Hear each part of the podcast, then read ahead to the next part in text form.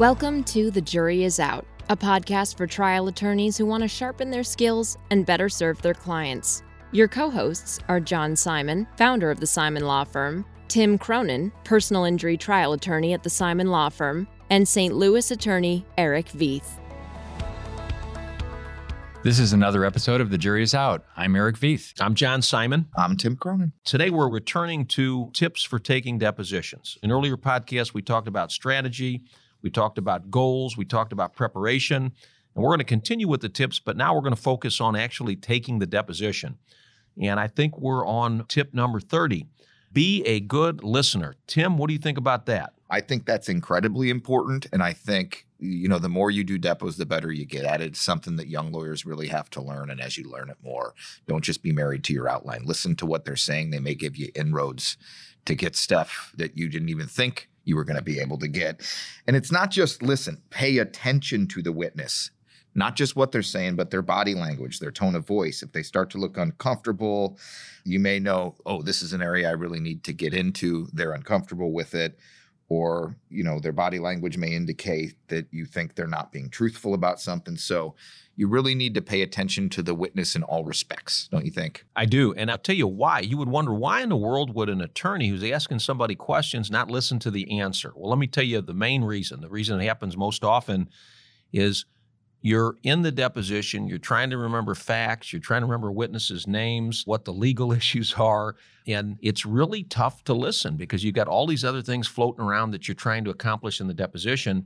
And I think the way to help you be a better listener is write stuff down, write a little summary of the case down, as we talked about earlier, and know the file. I mean, if you know the facts, if you're going into a deposition and you don't have a good handle on the facts and the witnesses and the names, there's no way you're going to do a good job of listening and responding with good questions. We uh, get used to picking up on these hedge words as you get more experience. You hear witnesses say, I almost am absolutely sure that I would never have done this thing. And then you're thinking, ah, there's that almost.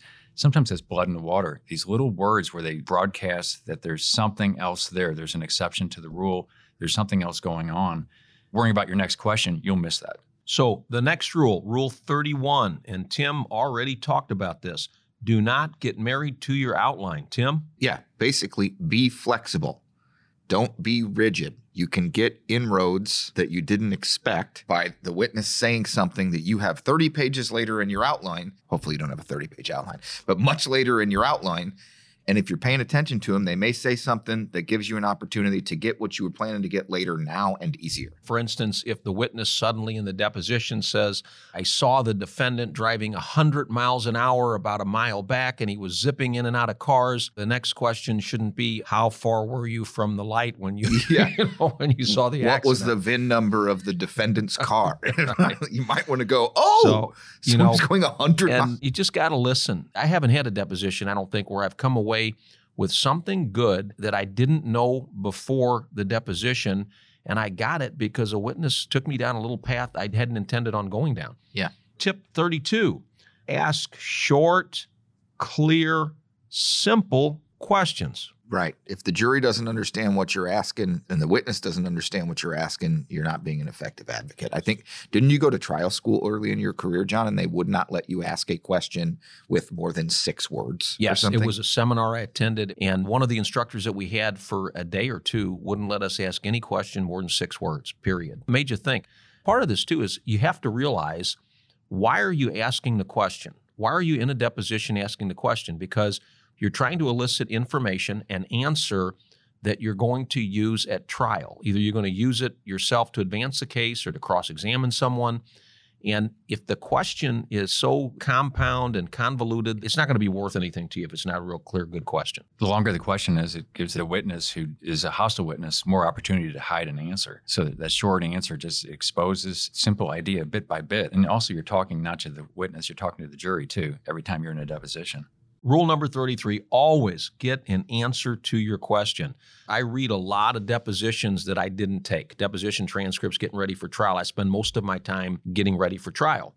I don't see it that often, but every once in a while I'll see a witness who just is being evasive and doesn't want to answer the question.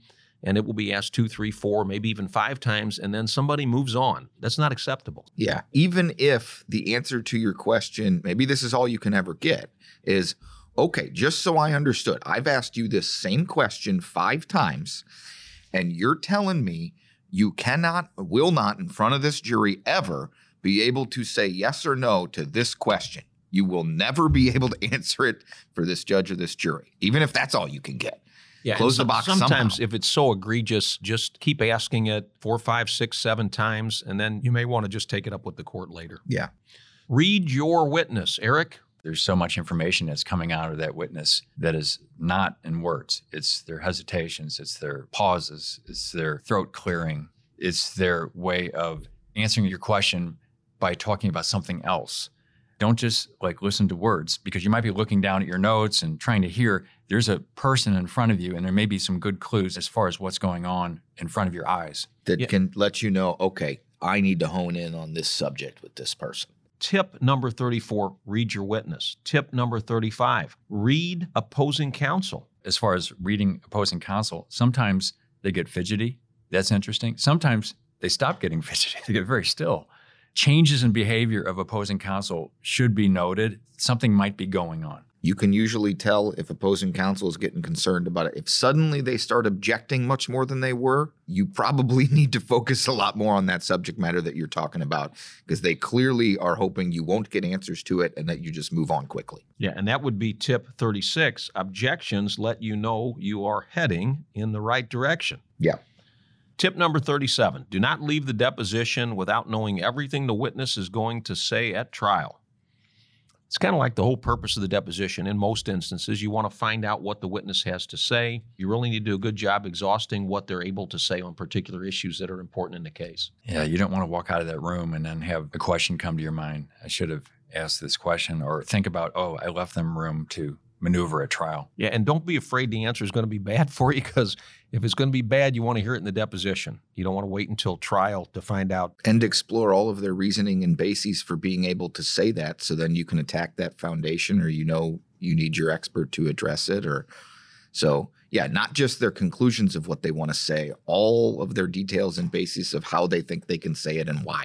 Tip number 38 know when to hold something back. I think that's going to depend in part on whether you think that case is going to be tried or not, Tim. Don't Yeah. you think? I agree. If you catch a witness lying or caught in an inconsistency, I think how you handled it depends entirely on whether you think you're going to try that case for sure or you're trying to position it to resolve the case and settle it for the most money you can. If I know there's a fairly good chance that case is going to trial, I'm not laying it out in the deposition for him. I'll get what I need and be very careful about what I ask and how I ask it, especially if I got some dirt on the expert. Not just dirt, but there may be a fact in the case that we know that would affect or change the expert's opinion. And what I'll do sometimes is I'll say, So, what about this? What if this fact changed? Would that affect your opinion? And sometimes you can get them down that road. Even maybe a little more sneaky because they might go, oh, that fact's not true. I'll just go, oh, okay.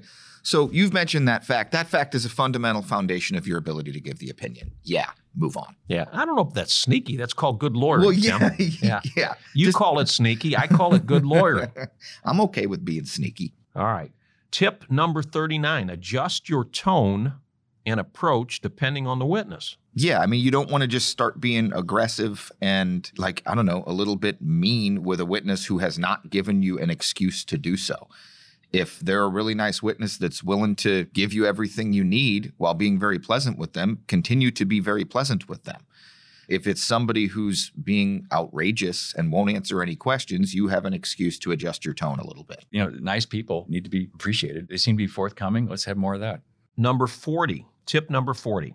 Remember the jury is judging your behavior. Yeah, incredibly important. You're not just trying to get an answer, you're trying to make your case better. But if the jury hates you, uh, you're not making your case better no matter what you're getting a witness to say. Even your own client's deposition sometimes.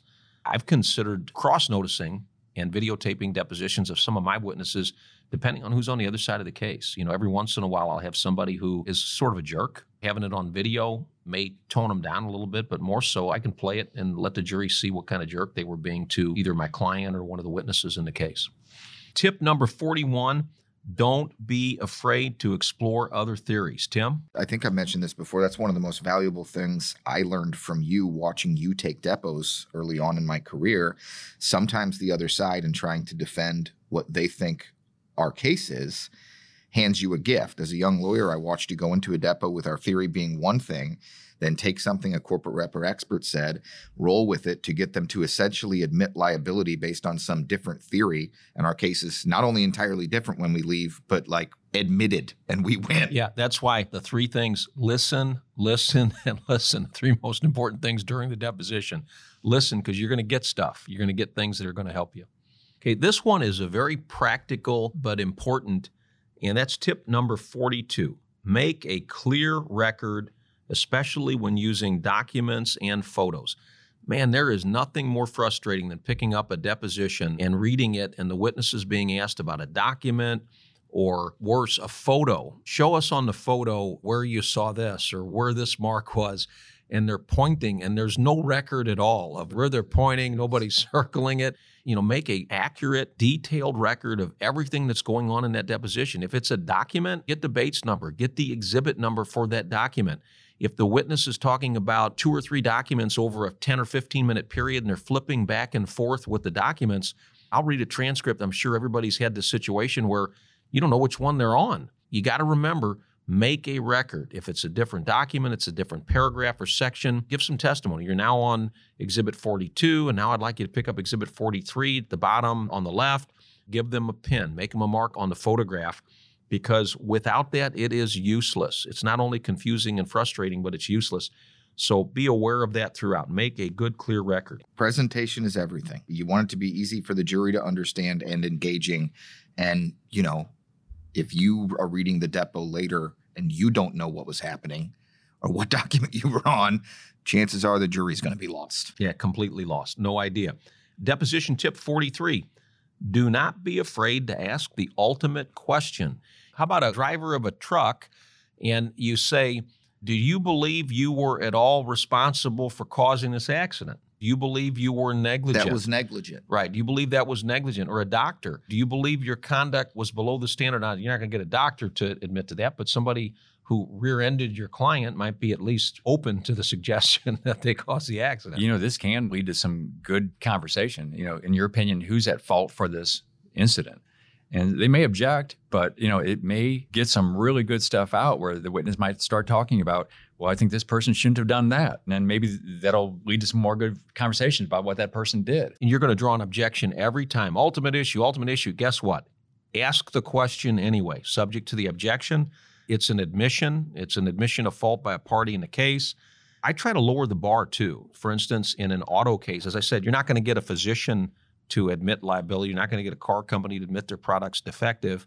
But in automobile accidents, car crashes, truck crashes, when it's fairly obvious whose fault it is, you may get admissions. I think you'll get them in most cases if the person's being honest. And I always lower the bar. Don't make it tough for them. You were negligent.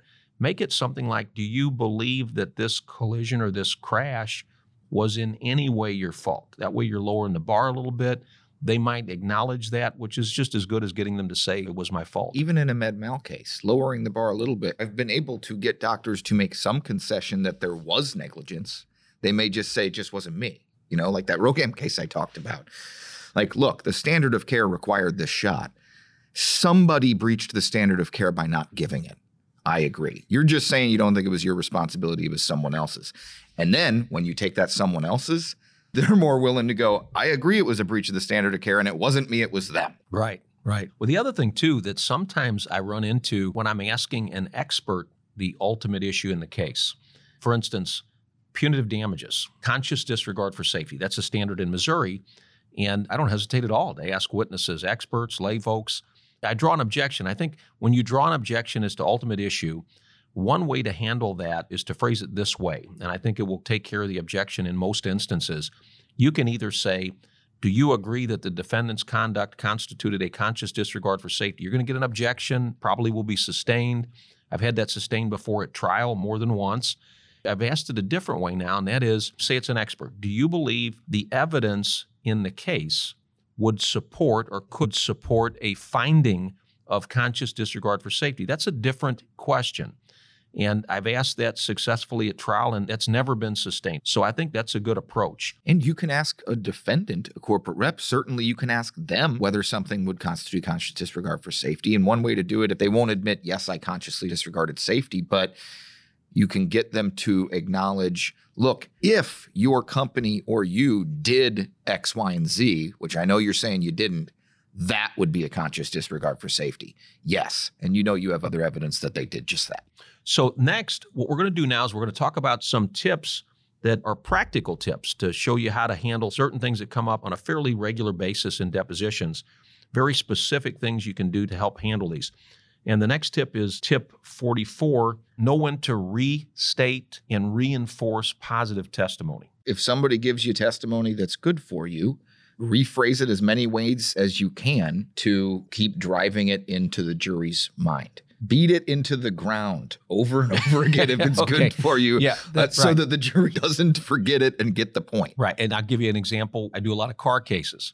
And I had a corporate rep in a car case who I was asking him about something. I don't remember what the issue was.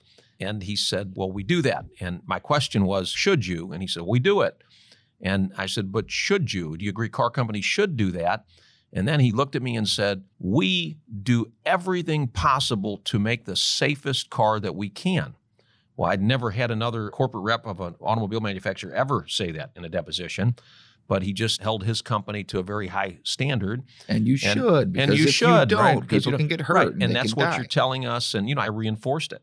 A lot of those come up voluntarily when they say something unexpected. You really want to reinforce it and pin it down. Not to make this too simple, but occasionally the admission, the good statement that came out sounds pretty good. It could be reinforced, but you might be worried that you should just leave it alone. It might be the best you're going to get.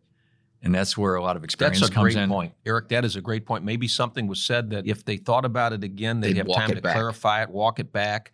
So you got to be really careful about that. You got to be really careful about that.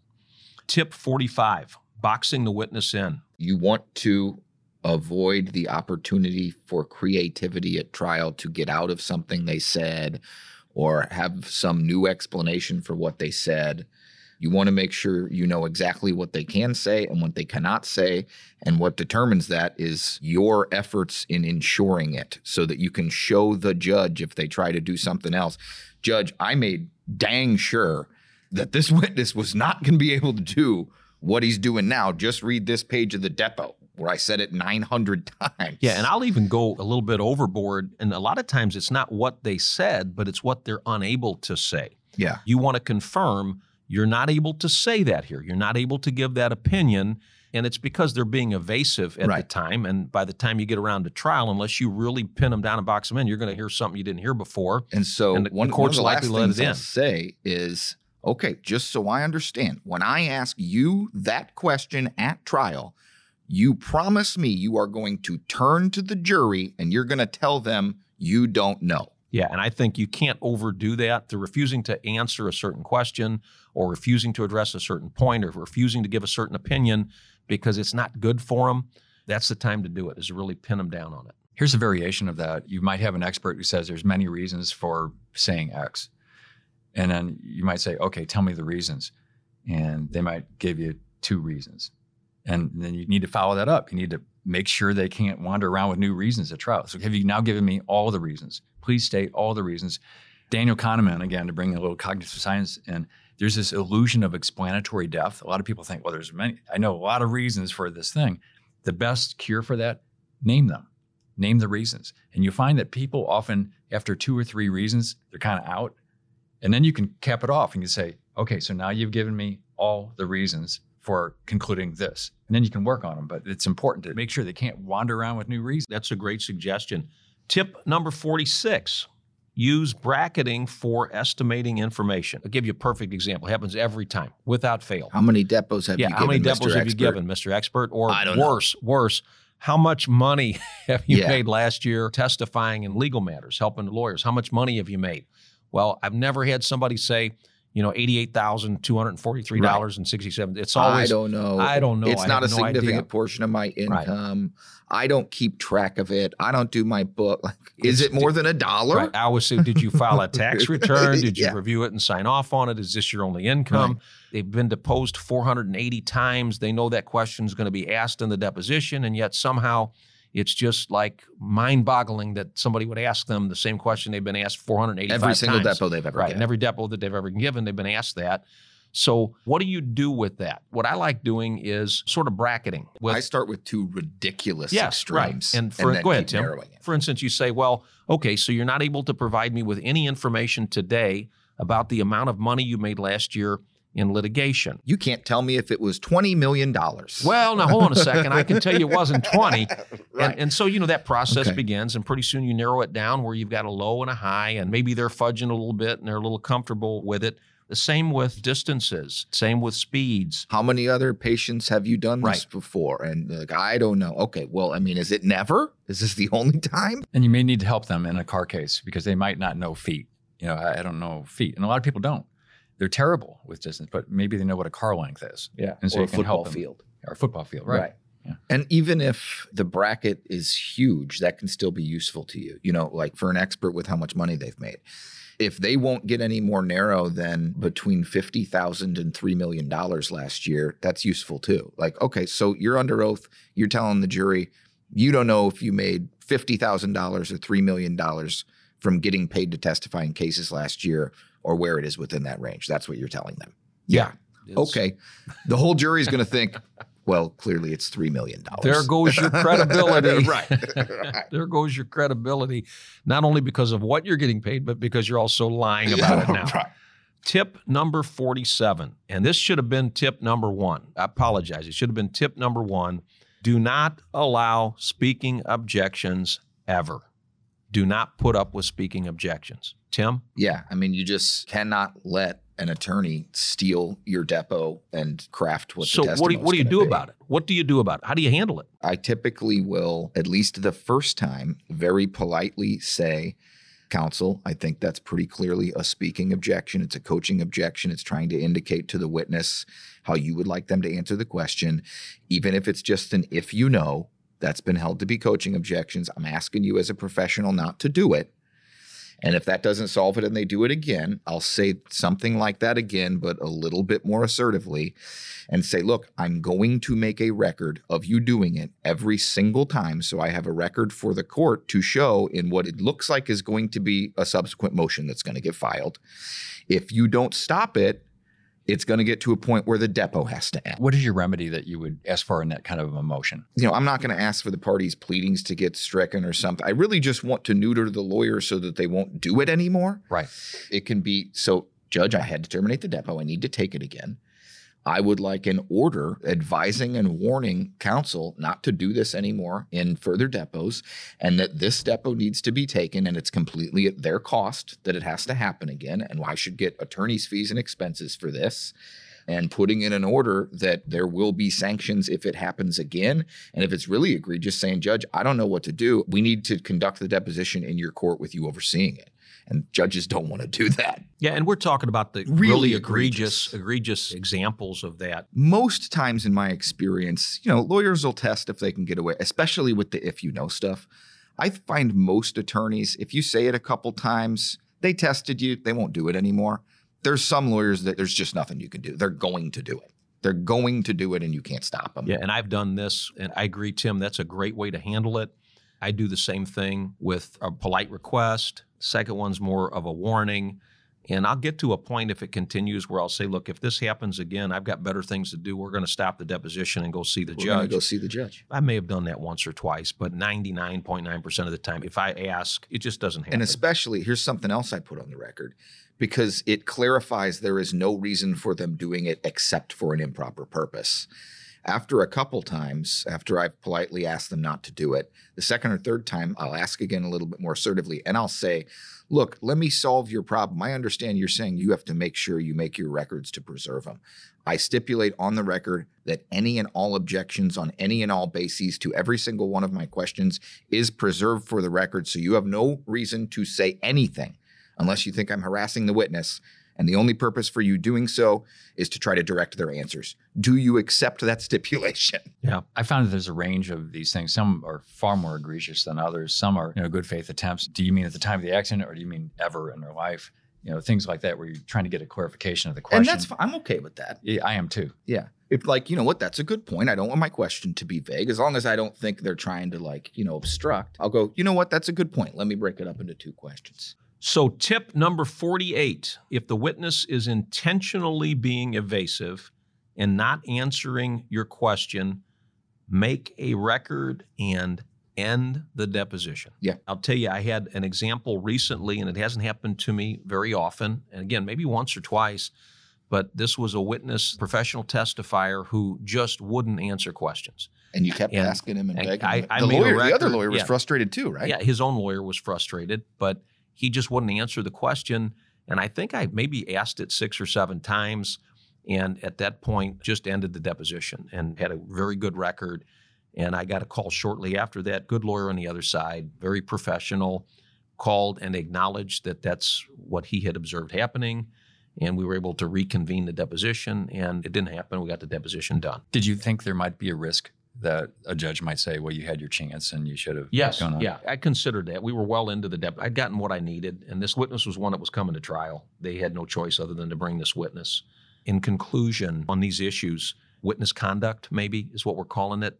I would say always keep your cool, always be professional, and remember, you can't make anybody do anything. You can't make that witness answer the question. You can't make the other lawyer not use speaking objections. All you can do is make a record and discontinue the deposition. And that's really what your options are. Here's the cool thing about it is the judge doesn't need to take anybody's word for it. You're making a record. The judge can actually read your question and read the non-answer okay? Do you really think if you were getting an answer to the question you'd ask the damn thing 15 Yeah, more times? Of Yeah, course not right. okay?